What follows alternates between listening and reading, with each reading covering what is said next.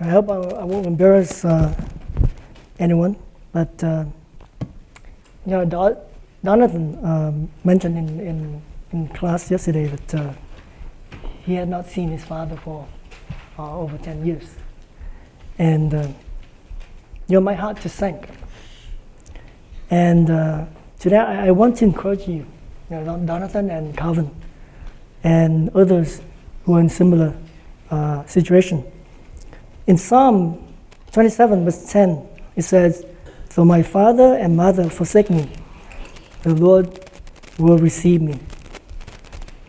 Isaiah 49, verse 15, Can a woman forget her nursing child and have no compassion on the son of her womb? Even these may forget, but I will not forget you. So I just want to remind you that in the kingdom, you have many fathers and many, many mothers, okay? Okay, I need two volunteers. Daniel and Joanne.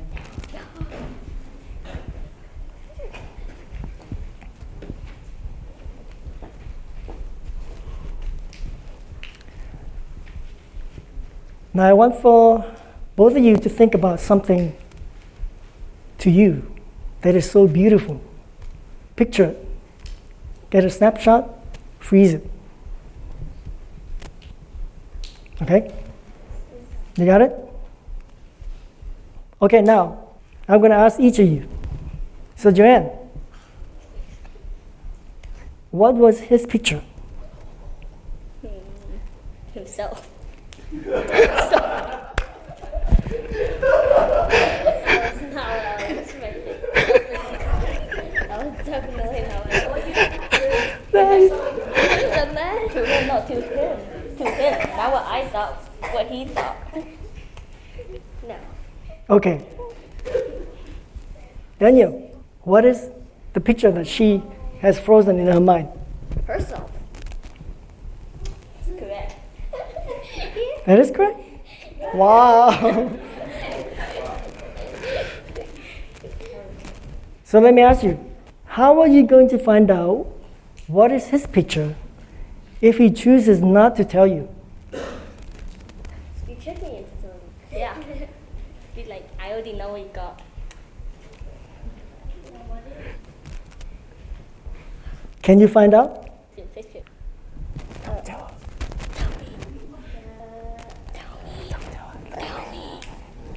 Just walk away. I need though. What's the picture? I'm not telling you. What's the picture? Me not telling you. What's Thank you. picture? Thank you. You can sit down. You see my point? The word lever- revelation. And by the way, Jung, where's Daniel? Where? Where? Just no, the other one. Oh. Okay. Because this message is prepared for him. Jonathan and uh, my tricks class. Actually, this message was came from our discussion a couple of weeks in the month, no, during the month, during the last month. Um, congratulations, uh, graduates. Welcome to your postgraduate class. Okay? The message I'm bringing to you today was written about 150 years ago by a Dutch uh, theologian. Um, his name is Herman Bavinck. Bavinck. And um, actually, this, his message, his work, was analyzed by uh, a PhD student at a theology, uh, theologian school in uh, Oran, uh, Ontario in 1998. And so uh, I want for you to elevate your mind because the things that we're gonna I'm gonna read to you today is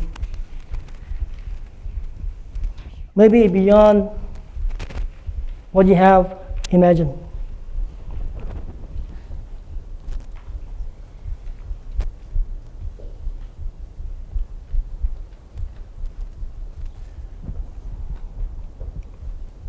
You know, the illustration that uh, Daniel and, and Joanne just acted through. This is a struggle of our life, isn't it? Um, actually, it is a riddle of life. Yes, so many things that we need to know. And I'm just going to be zooming into relationship, right? So many families are broken because why? Because husband and wife can't understand each other. And in the family of God, the same thing happens. We don't communicate. We don't talk. Um, I was gonna, you know, say something to Pastor Wynn, for example, and I saw him very frustrated and very, you know, mad, right? So when I approach him, guess what? It's going to impact the way how I'm going to share the message, how I'm going to deliver the message to him. Right? It's not going to be as what I had envisioned. It's not going to be as what I had thought in mind. So the struggle of our life is, is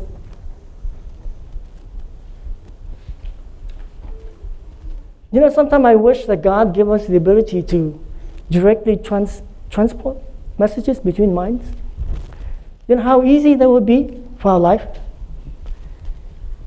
But you can also imagine how complex it would be. Not just that, but I don't want to, you know, I don't want to see what thoughts going through somebody else's mind. Right? I definitely don't want anybody to see the thoughts going through my mind. Right?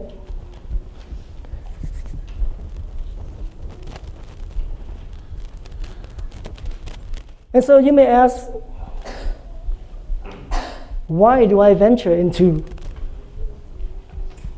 postgraduate school? What I'm sharing with you is a five is, is a, a snapshot or a uh, maybe 20 page summary, not summary, just an introduction to a 500, 500 page thesis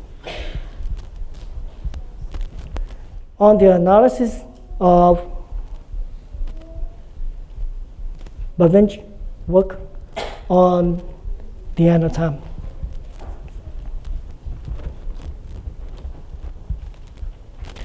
You know, the problem that I just raised is a complex one. And uh,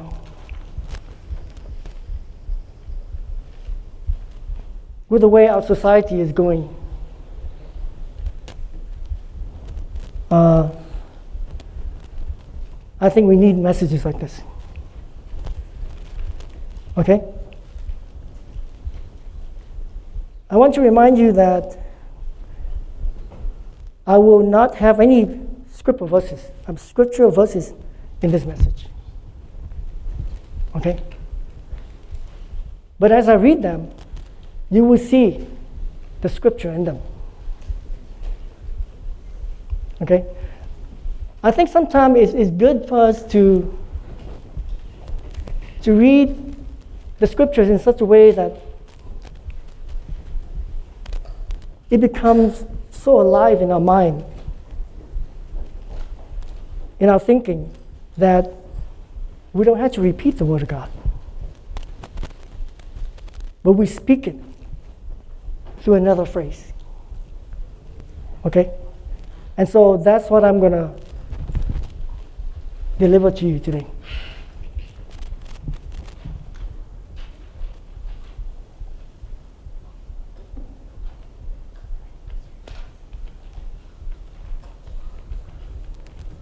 The only scripture I'm going to share is the uh, the message. Uh, the scripture for the message was uh, Acts 14 17. Paul said, Nevertheless, he left not himself without witness. A question was raised in church class uh, a couple of weeks ago was, is God knowable? What do you think? Is God knowable?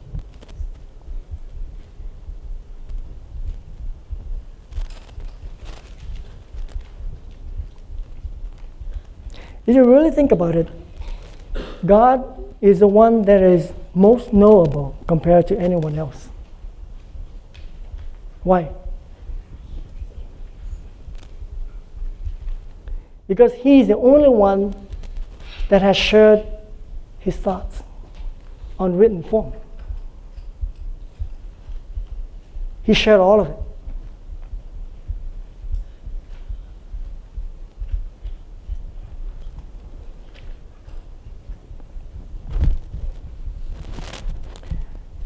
The church has taken into itself what the scripture narrates, lived through it, so to speak, and now reproduces it in her confession.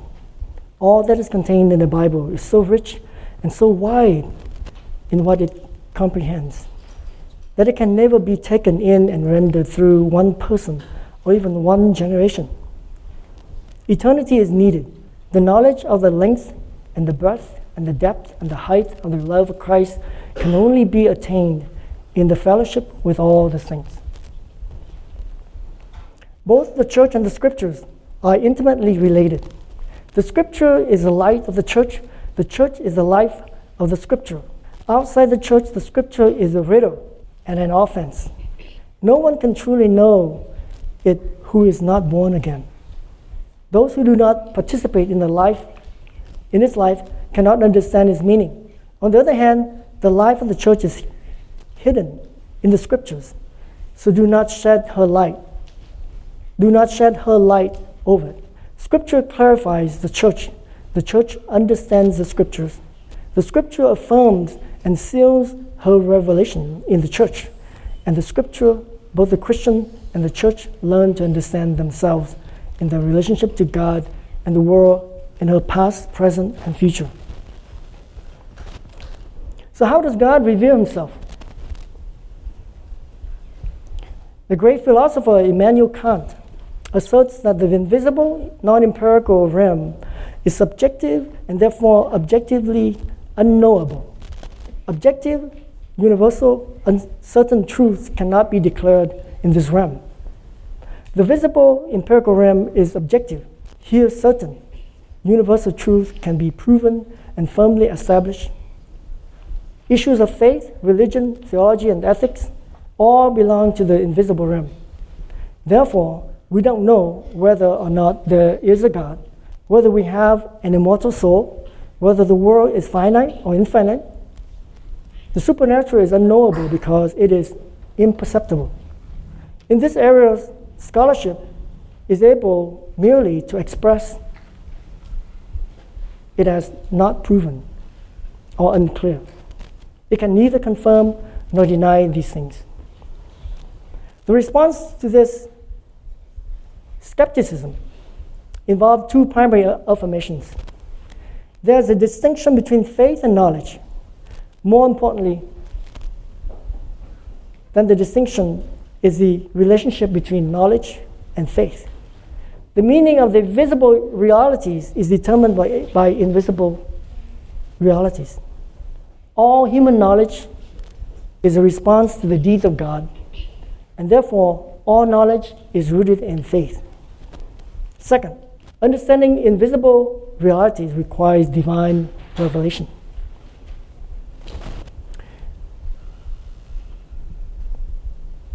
Therefore, the questions concerning knowledge comes into conflict. I mean, requires one to come uh, to terms with the reality of revelation, which is not simply immanent in the visible reality, but a gift from God which comes from the outside, from the realm of invisible.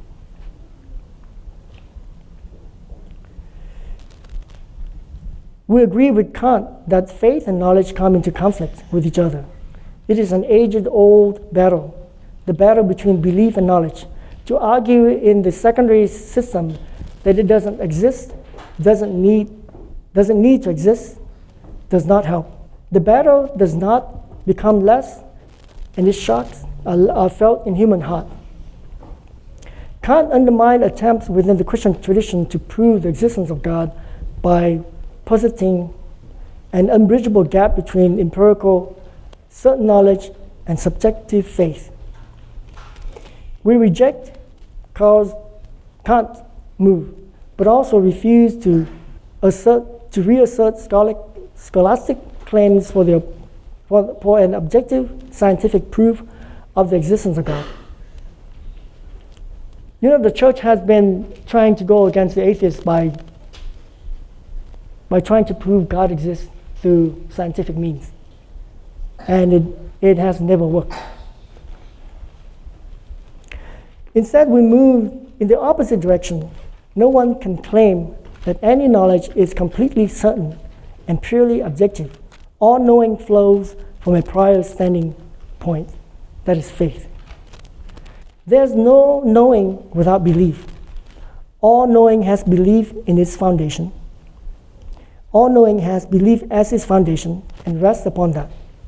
One never investigates in a purely empirical manner without any self interest.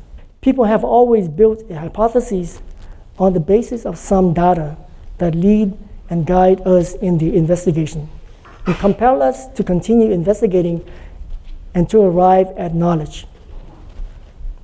I believe and therefore I seek to know. And when I then know, I believe that I know. An absolute knowledge that has knowing as its beginning and its end, that rests in knowing and is self contained, is not available to humankind. One can make distinctions between empirical and non empirical sciences, but these distinctions belie a deeper commonality. In the former, one must move from sensory data to theory formation. And that move signals the fundamental similarity, similarity between both types of sciences. When the human mind forms concepts from the data, and then from these forms opinions and conclusions, it has every appearance of abandoning the firm ground of reality and building castles in the air. Empirical science can seek to describe laws which it observes, but it cannot explain reality. In an absolute sense, every chemical element is in its essence, qualities, and operations a mystery. The smallest body which we can make visible is a world in itself. The nature of atoms and molecules, dynamics and energies remain completely unknown to us. When one is confronted with this mystery, one is compelled to cross a line from empirical knowledge to faith knowledge. One has no choice but to posit hypotheses to make sense of what one observes. And as one continues to probe more deeply behind each new hypothesis, one comes to the ultimate hypothesis that God is the hypothesis of all hypotheses. All knowledge is faith knowledge because human knowing is always a response to a, real, to a reality which is prior. A scholarly system may be nothing, may be nothing else than a rendering in words, a transposing in language, description, reflecting in our consciousness, the system in the things themselves. The task, the task of scholarship is not to create or to fantasize, but only to describe what exists. We follow in our thinking what God has eternally thought before us and given us and given body and form to in the creation. Because human knowing is a response it cannot control or grasp reality but rather it is grasped by reality. Human knowing continually seeks to do justice in real, justice to reality, but because of the unavoidable relationships between faith and knowledge, it can never grasp reality with absolute objective certainty. The dogmatician also may not be wise, beyond that which is ought to be. Silence is appropriate where the scripture does not speak. The dualism between faith and knowledge, which seeks to restrain dogmatics on all sides, teaches us modesty. The reality which human knowing responds to is the reality of the deeds of, the God, of a God who is both reasonable and personal. Human reason is not an autonomous faculty apart from faith, but is rather a response enabling gift from a reasonable God whose cosmos is arranged purpo- purposefully and meaningfully. Reason, in this context, carries a minimalist sense. That is, realities which are reasonable, are meaningful, and make sense. They are not chaos. Without reason outside us, reason in us is a purposeless absurdity. Practicing scholarship in search for the word, for the word which has made all things, and without which nothing has been made. This God is not some sort of an abstract spirit of reason, but is at heart a personal being living in relationship with all that He has made. As a result, knowledge also is personal and is received in the context of a personal relation. Knowledge is thoroughly personal, it rests upon a personal getting acquainted there is a spiritual appropriation, an expression of continuality. It can only be obtained when one, as it says in Proverbs 27 23, sets his heart on it.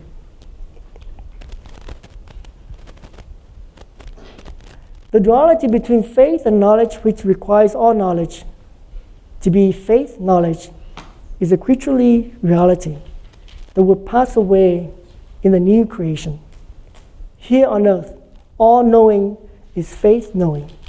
In heaven, faith would give away to sight. The primary characteristic of the reality which surrounds us and grasps us is that there is an invisible and a visible sphere. And we human creatures live inside, in the visible, but orient our lives to the invisible.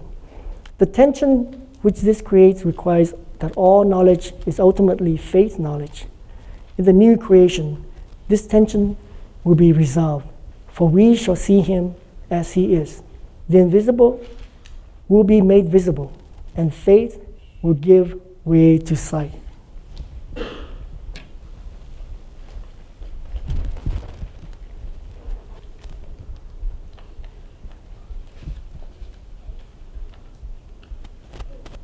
Are you still awake? What I just described to you, what I just read to you,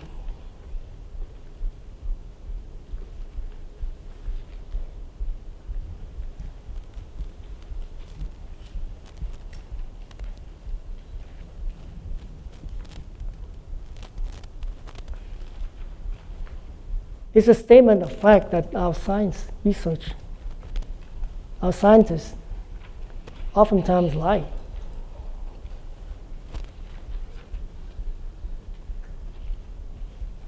The whole system of the world is built on lies.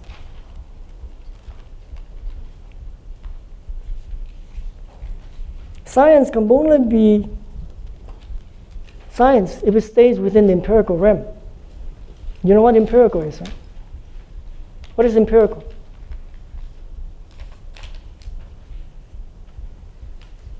Empirical is where one has to be able to observe, interact, and have enough time to see the results of an experiment.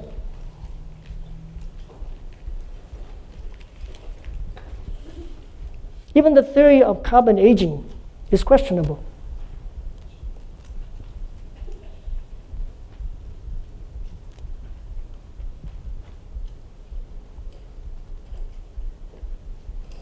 Darwin, God has endowed him with a knowledge, with a great gift of analyzing to the fine detail and identify procedures and methods in such a way that, that helps scientific research tremendously in the field of uh,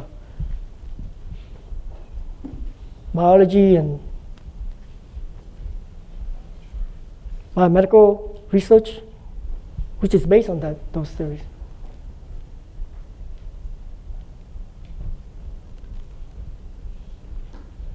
Actually, the, the summer before he left to go to the expedition in the, uh, I think it was in the Amazon, to do the research on, on, uh, on uh, plants. He was to enter the clergy school. His father was a uh, devout elder of the church and wanted him to attend you know, this uh, seminary school. And after five years of the expedition, his mind started to wane. To the point where, as he get you know, older in the, in the years, he started losing the ability to enjoy music, the ability to enjoy poetry.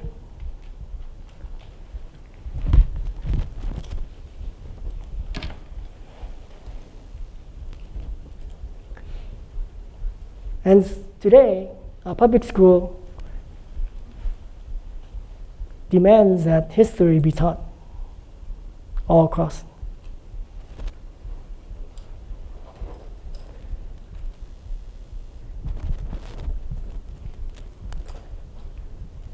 What I want you to think about is there was one time where God's servants were in the top of the field. Actually, theology was considered the study. Actually, it, it rules all the other studies.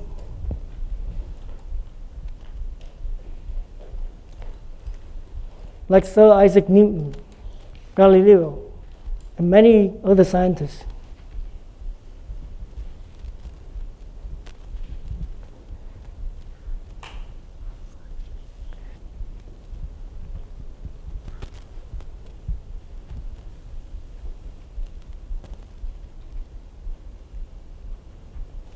There's something we discussed in, uh, in class yesterday was about the game, the computer game Warframe. And I asked the kid what, what is all about.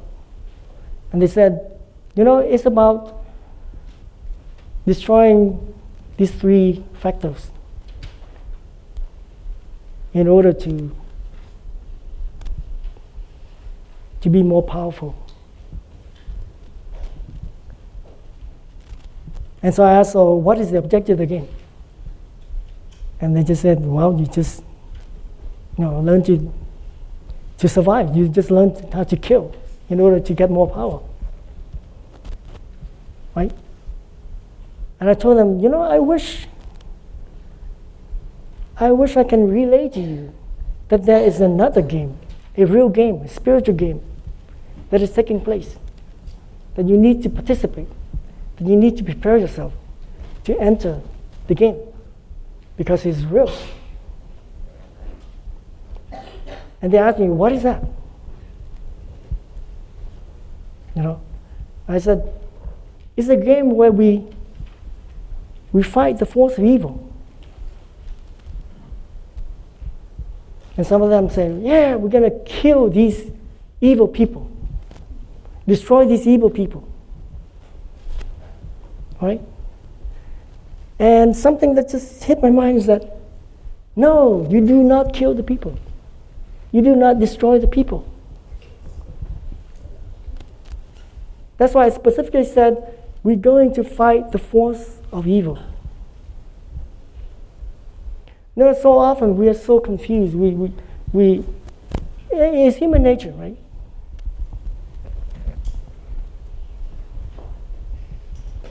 we look at somebody who hurt us or speak something bad to us, and immediately we attack that person. Right?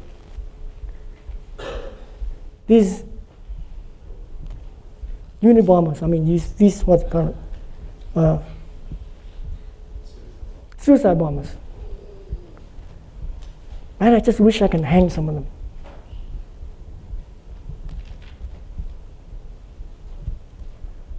But you know, lately my, my, my, my, my concept has changed. You know that your body, your physical body, look at it. Look at your hand. Your body is the most wonderful creation that God has ever created. You know that? And it is not sinful.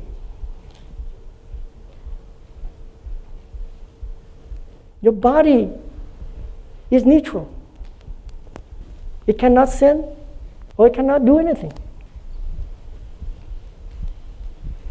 It's trapped while it is trapping the soul that tells it what to do. You know, I remember, I always remember on the cross, Jesus said, He's dying, okay? Right? Jesus was dying on the cross. And what was his prayer?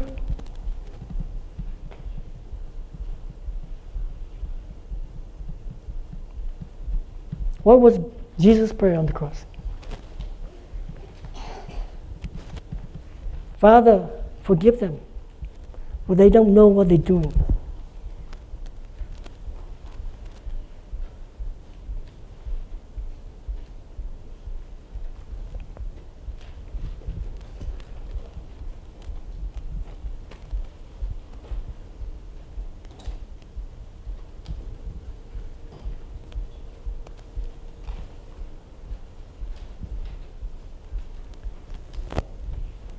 And so I want you to think about from God's perspective.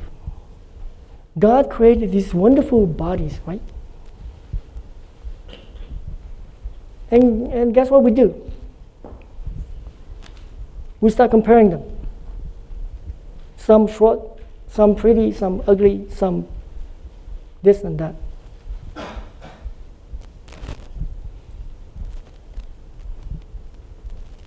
We devalue what God had created. So I want you to have a better concept of sin. What is sin?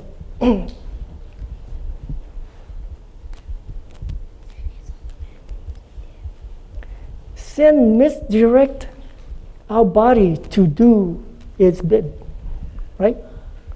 Our body was designed to serve God. But what does sin do? Sin turns it around, capture it, enslave it, chain it, shackle it, and force it to do that which is ungodly.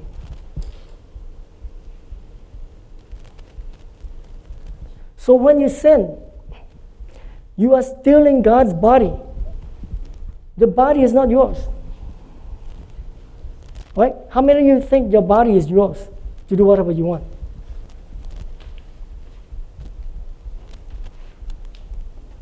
A lot of people today think it's their body, right? To do with it as they please.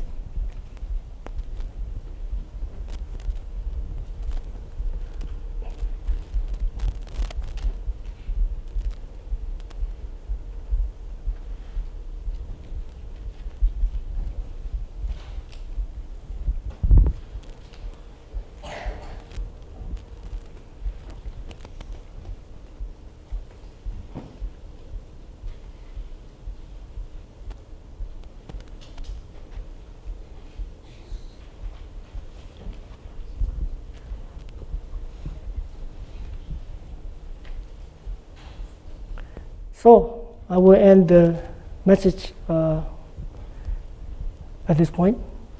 So I, I hope you go home and, and think about, you know, um, how that God created us and then we go against Him. But in every detail, He always reveal himself in his creation, in his work, in his sacrifice, in his scriptures.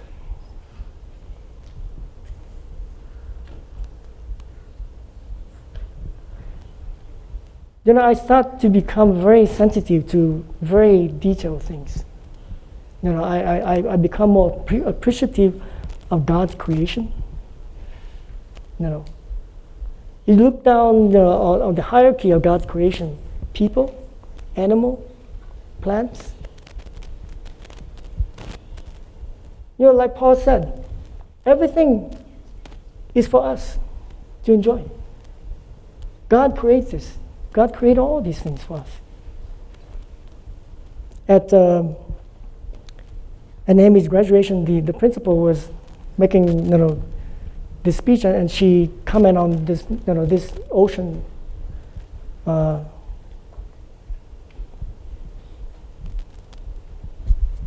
magazine or something they, they, they, they said something there were like 80,000 species of moth what is it? Mollusk. mollusk